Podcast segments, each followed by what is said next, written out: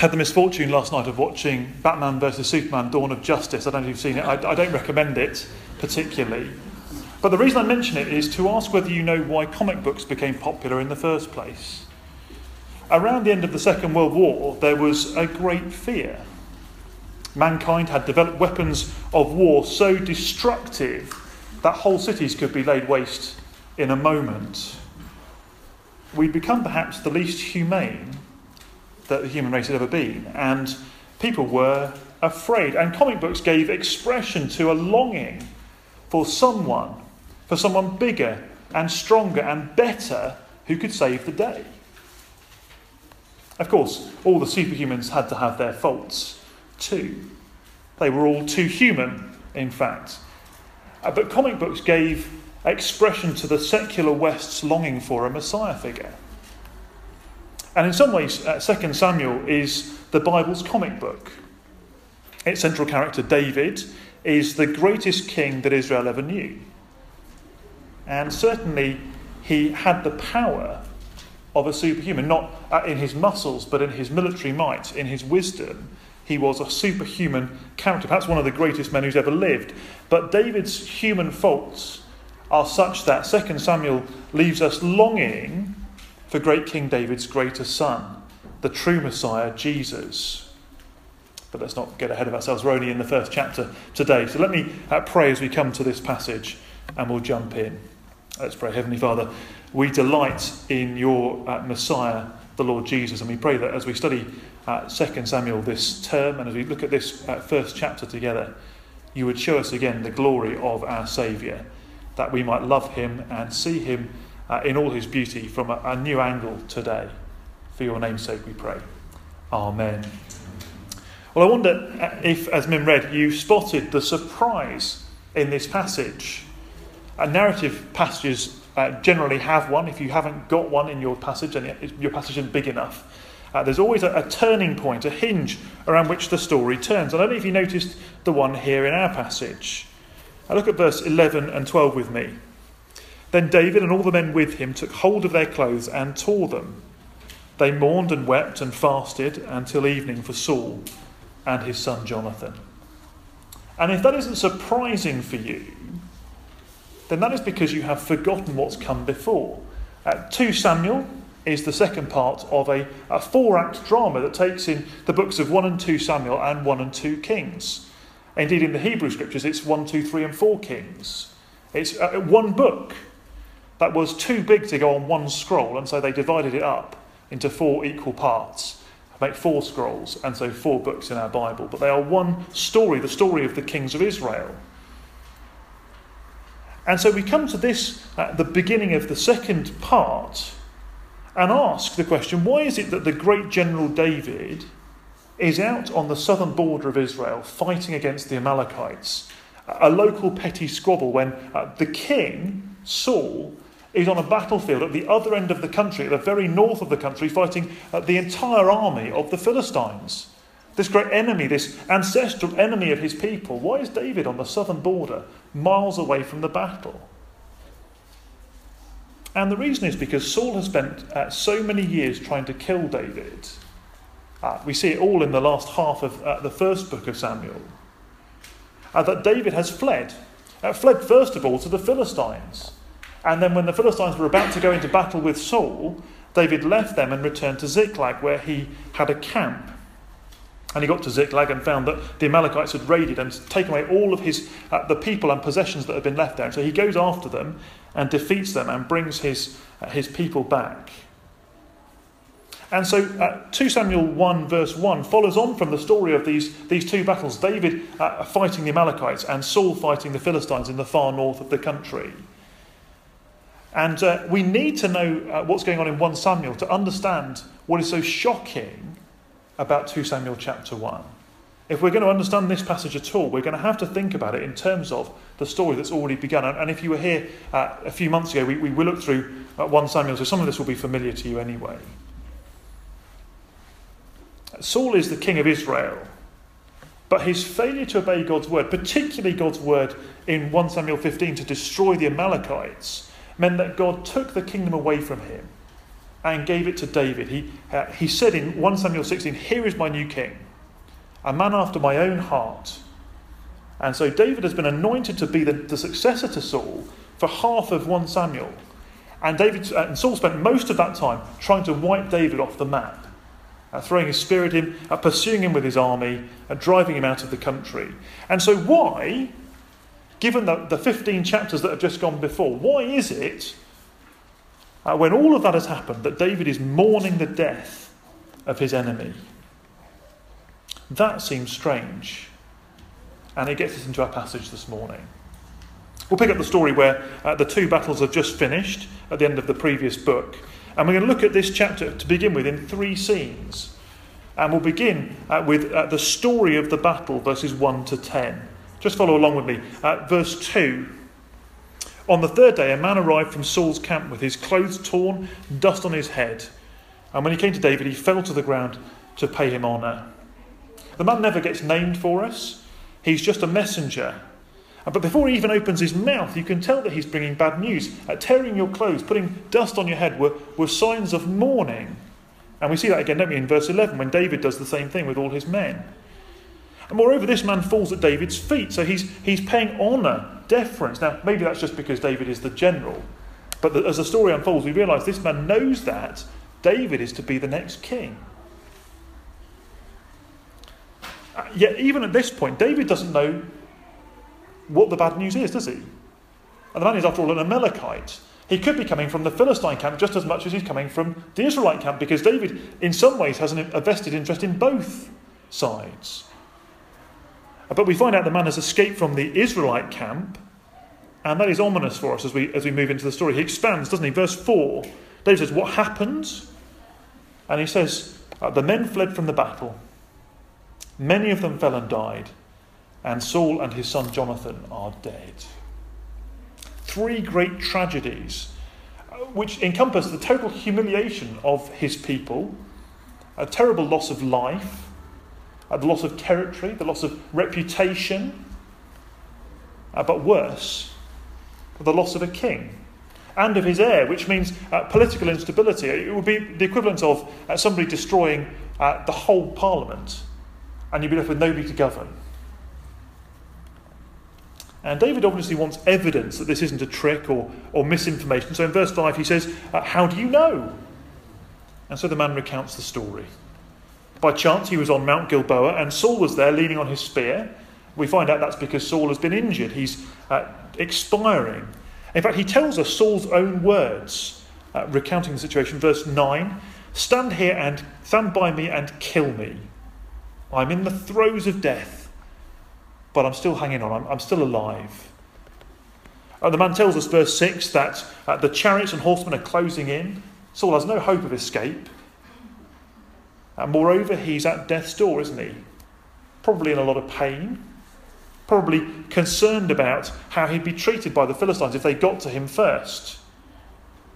Uh, this man is an eyewitness then, and he's, he's brought David uh, the royal symbols, the crown and the amulet from his arm, to show you, I was there. I'm telling the truth. These are, uh, these are true things. David, Saul is really dead. Moreover, the man says, uh, I killed him, actually. And now I've come to you, David, with the news and, and, and the royal symbol so that you can be the king. I, have done the right thing. I've, I've made it a swift succession. There's no, no need for uh, war here. Uh, take over. So, in the face of it, the man's done the right thing, hasn't he? Uh, he commits assisted suicide. But only when the king is definitely already dying and in a lot of pain. Those who support euthanasia, they'd be really pleased with that, wouldn't they? He's done the right thing. Moreover, he does it on the highest possible authority because the king himself has said, Do this. Who's to contradict him? And now he mourns for the king. He's torn his clothes, he's put uh, ashes on his head.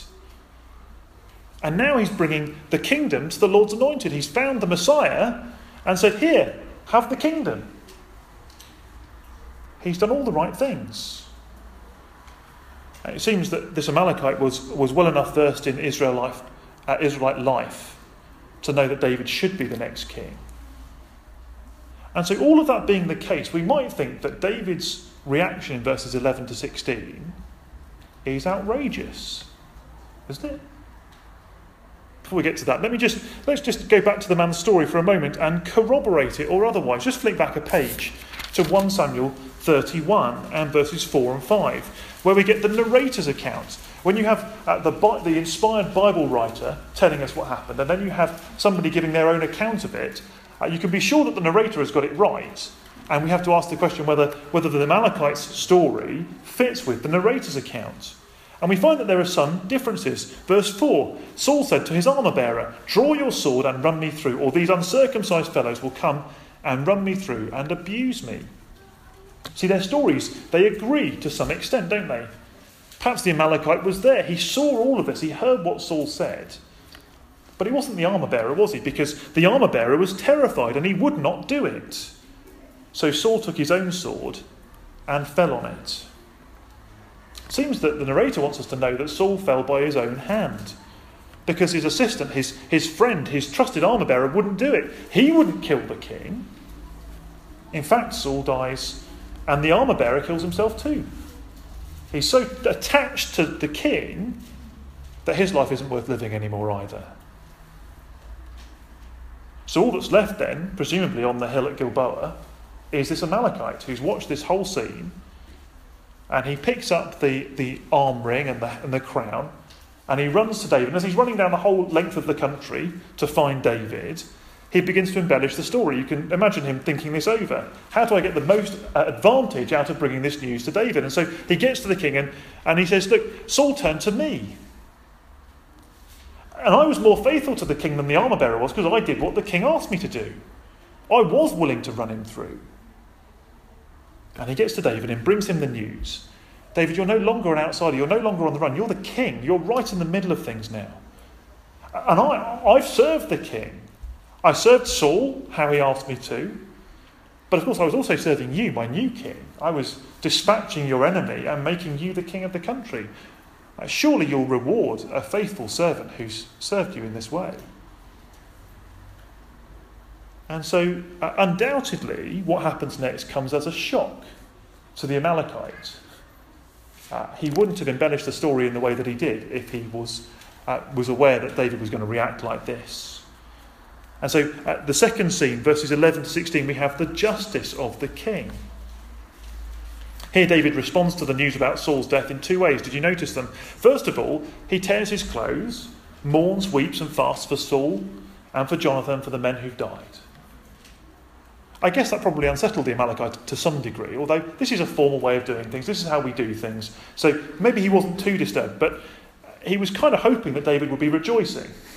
You're the king now. After all these years of running, you're finally the king. You should be rejoicing. But no. And then, secondly, things take a darker turn, don't they? David turns to the Amalekite and interrogates him about his own role.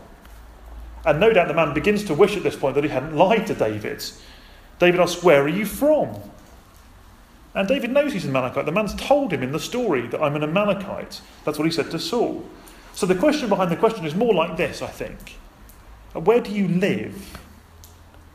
Whose jurisdiction do you fall under? And the man says, Well, I'm a foreigner of Amalekite extraction. But the word foreigner there means uh, sojourner. It means he dwells in Israel. He's not a native, but this is his home. Israel is his home. And so effectively, he comes under Israelite law. I guess we know that, don't we?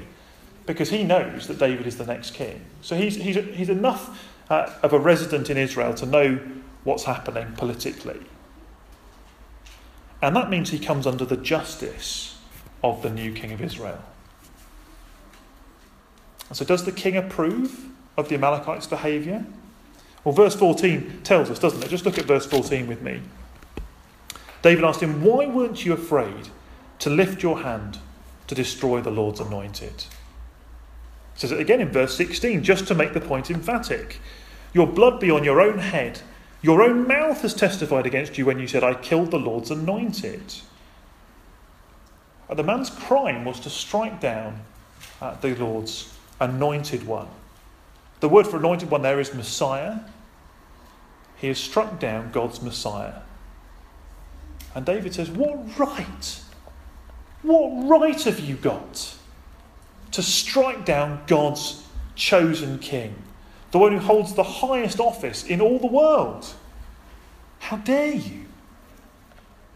And again, we then consult the context, don't we? Uh, back in uh, the, the, the 20s of, of 1 Samuel, uh, Saul is chasing David all over Israel, and twice David is in a position to strike down Saul uh, in the cave. And Saul's unaware as he, as he relieves himself in the cave that David is right behind him and could run him through. And twice David refuses to strike down the Messiah of God. He said, I'll wait for God's timing. Remember here, of all the people who had the right to strike down Saul, it's surely the next Messiah, the next anointed one, the one who is destined to be king. He's already been appointed by God. And yet, he holds the office of Messiah in such high regard that David will not strike the king. Even if he's being hunted, even if he's being treated as an enemy, he will not strike down the king. And the Amalekite, we suddenly realise, has made a catastrophic error in judgment, hasn't he? And now David's in a position to exercise justice for the king and to show the world I'm not celebrating, I'm not happy that Saul's gone. He was the Lord's anointed. It's a tragic day. Moreover, even as we got to the beginning of the story, we, we weren't going to be very confident this man was going to get out of it well, were we? If you think about it, if you've been reading through the whole story, you'll remember, again, 1 Samuel 15, Saul was supposed to strike down all of the Amalekites. There was be none left. And so it's kind of ironic, isn't it, that as he loses the kingdom and as, as it's handed over to David, it's an Amalekite who thrusts the sword. It's ironic that the man he's left alive is the one to finish him off. And it's no coincidence to us, is it, that David's just been fighting who? He's been fighting the Amalekites. And David is the new king. And David is willing to do what Saul was not willing to do exercise God's justice against the Amalekites. It is David and not Saul who fulfills God's command from 1 Samuel 15 to bring justice against this man. Symbolically, this man standing for the enemies of God, who is willing to strike down the king. David, by contrast, has served Saul faithfully, has treated him as God's Messiah, has steadfastly refused to strike down Saul himself, even though he is the one in a position to do it. Why? Because David understands that the role of the Messiah is a sacred, holy calling. Woe betide any man or woman who dares to lift up their hand against God's king. Before we think about the implications of that, let's just finish uh, telling the story and look at the third scene. It, in some ways, this is uh, a really important structural point. There are three uh, songs in uh, 1 and 2 Samuel. There's one in 1 Samuel 2, Hannah's song, if you remember back to uh, a few months ago, where Hannah sings of her, her expectation of the coming king. And then you have uh, 2 Samuel 22, which is David's uh, song as he's about to pass away, looking forward to the king. Uh, looking forward to the fulfillment of Hannah's song in the Messiah, the true Messiah, the great son of David who's to come. And here we have the hinge, the turn from, uh, from a king, Saul, to the king David. And it's a lament for the death of the king. And David here, I think, is teaching the people how to grieve. I guess it's, it's here in the Bible so that in subsequent generations people could grieve for him and for his children. And it teaches us something. It teaches us how to count the blessings and benefits of the king. Did you notice that? Notice that the song never criticises Saul. Now, Saul certainly did things that were criticising worthy. And notice that the song never really references uh, Saul's faith, Saul's relationship with God. It's not, uh, this is not about a holistic picture of Saul. This is a celebration of the blessings that the king brought to the people. Notice uh, what, what, we're told the, the refrain, if you like, the chorus how the mighty are fallen. Verse 19, verse 25, verse 27 how the mighty have fallen. And Saul was certainly a mighty man, verse 22. He was, if you like, he was a superhero character. Think about how he's being described here. From the blood of the slain, from the flesh of the mighty, the bow of Jonathan did not turn back, the sword of Saul did not return unsatisfied. These were not cowards, these were, were mighty warrior men. Verse 23 they were swifter than eagles, stronger than lions. Indeed, they were loved and admired in life and not parted in death. A king and his heir, great men, whose death will be the rejoicing of their enemies, verse 20, and great weeping for the daughters of Israel, verse 24.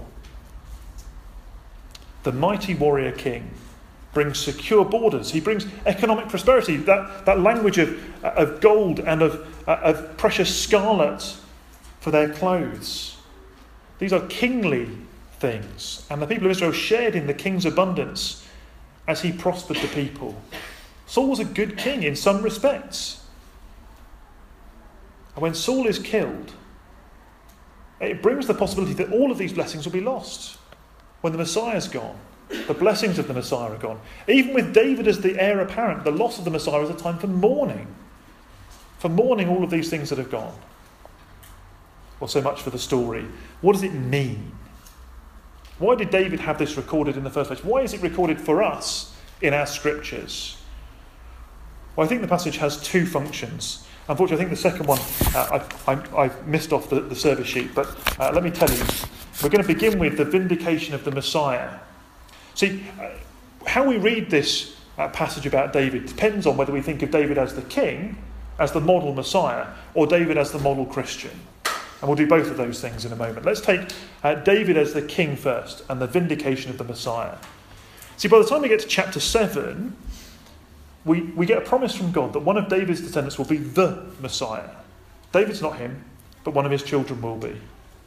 Yet, even at this point, the beginning of his reign, and we look at David as the one who's been anointed by God, 1 Samuel 16, to be the king, who we're told has a heart after God's own heart.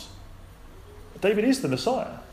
He's the model of the Messiah. And this passage, and particularly the lament, uh, are recorded for the people as a vindication, I think, of who David is. Think about what the story tells us about David. It tells us that his hands are innocent of the blood of the king. He had nothing to do with the death of Saul, and he, he brings justice against the man who, who did it. He has no interest in celebrating the death of his enemy because he's an honourable king. It shows the swift justice of the king in dealing with those enemies who would seek some advantage by the death of the Messiah. It shows the character of the king in giving honour to Saul, perhaps more honour than Saul was really due. It shows the Messiah who fully carries out the word of God against the Amalekites when Saul refused to do so. See, even as, as David is celebrating the kingship of Saul, it's hard to escape the fact that David is shaping up to be a better king than Saul ever was. He's the model of the king we want. And as we look through the whole book, one way or another, David is going to point us forward to a king who's even better than David himself. We're looking for another Messiah, the comic book longing for a superhero who really can save the day. Uh, one who is swift in his justice, one who is generous, and whose rule will never be overcome by death. Our Lord Jesus Christ. That's the vindication of David that we'll see all the way through this, this book. But there is a, another motif, one that I think is, is unique to this passage, and one we need to have a little look at. And it is how David teaches us to honour the Messiah honour the Messiah. Think about how, how we, we have this portrayed to us in three different ways in the passage. First, we see it in the failure of the Amalekite to revere the office of Messiah. See, Saul is not the Messiah, but he's still a small m Messiah. He's the one on the throne, he's the one in the office. And so he deserves to be revered. He deserves fearful respect isn't that what the armour bearer does in, in 1 Samuel 31? Saul says, Strike me down. The man's not afraid of Saul. If you've struck down Saul, if he's dead at your feet, you're not afraid of him. So why is he terrified? He's terrified of God. It's a terrifying thing to strike down God's anointed king. He's rightly terrified of God's justice if he strikes down the king. Much better to die by the side of the king than to strike him down and face God's judgment. Isn't that what David's basically saying? Why weren't you afraid to lift your hand to destroy the Lord's anointed? Why weren't you afraid? You see, we should hold the office of Messiah in the highest possible regard. Now, of course, today, Jesus is the Messiah. And Jesus cannot be killed. Never again. He rules forever. He is the indestructible Messiah.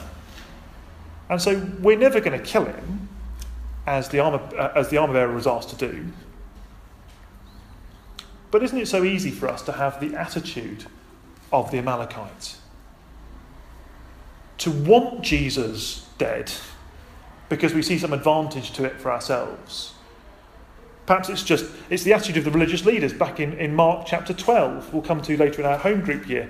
Come, let us kill the heir, and all this will be ours.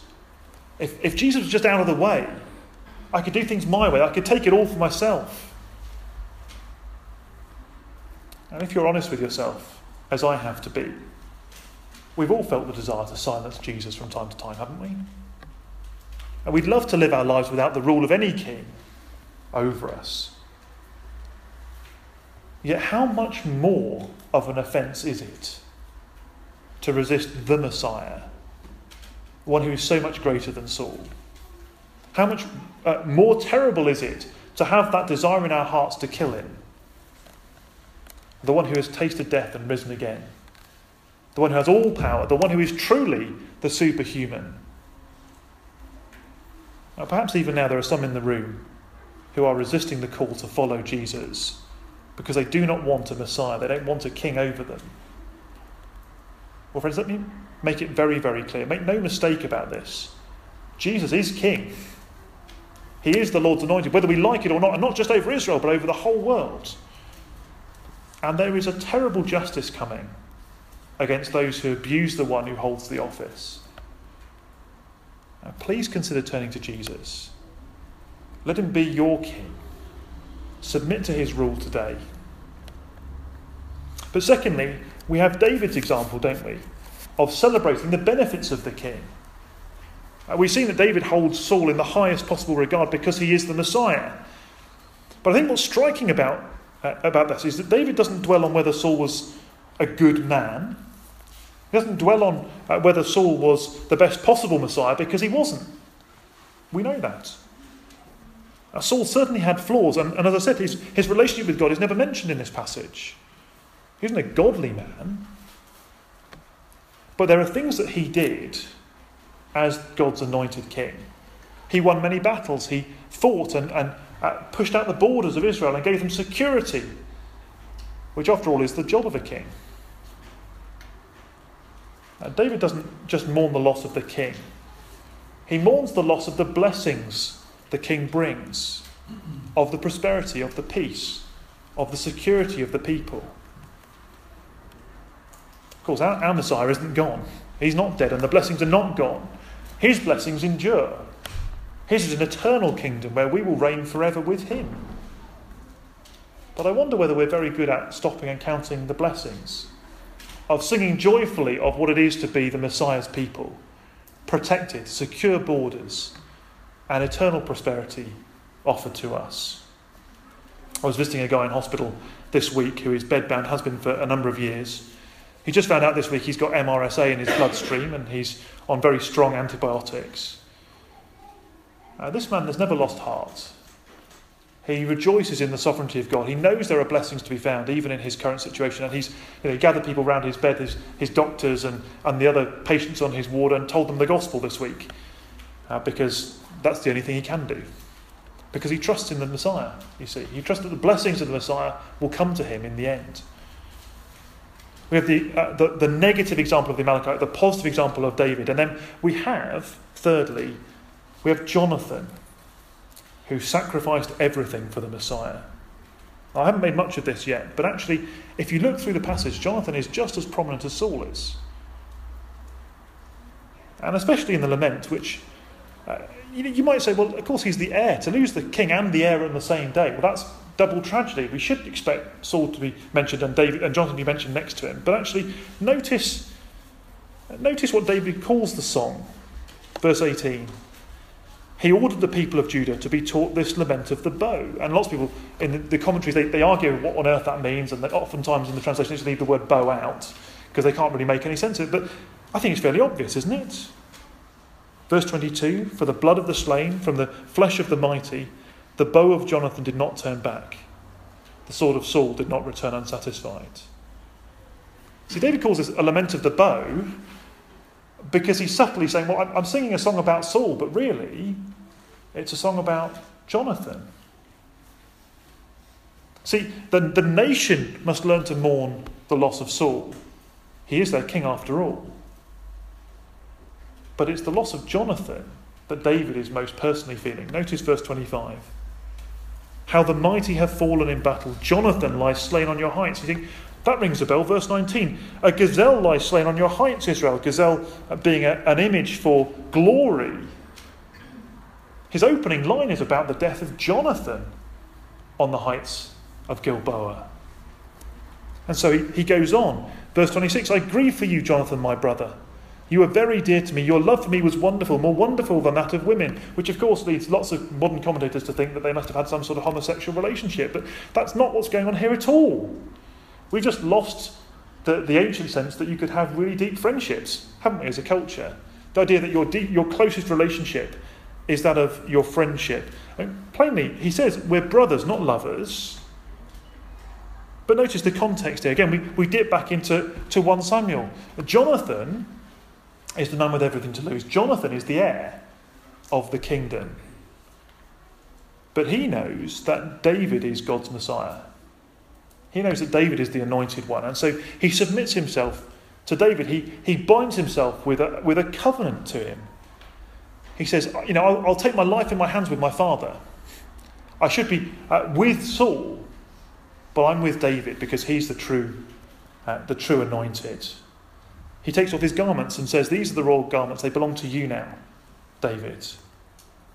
It's as if he takes his crown off his head and gives it to his friend and says, I'm your man because you're my Messiah. And so David celebrates the steadfast commitment of Jonathan to his friend David. And as David celebrates Jonathan, he reminds us what it is to be committed to the Messiah, what true friendship with the Messiah looks like. And so the question for us, I think, as we, we read this lament is will we do as Jonathan does? Will we take off our crowns, whatever that means, our, our rights, our privileges, our positions of authority, the places where we act as if we're the heir? Maybe just as independent rulers of our own lives, we, we allow, allow nobody to have authority over us in our domain. Perhaps as parents, perhaps as, as bosses, in those places where we act as though we're king.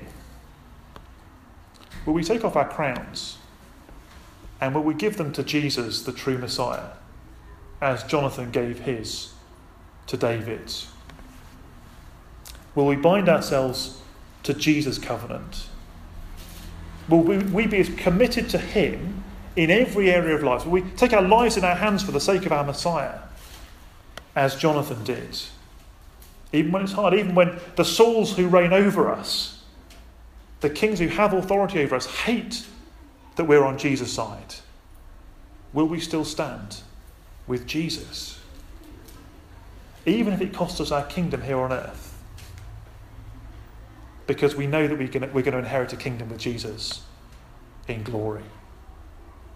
Let's pray.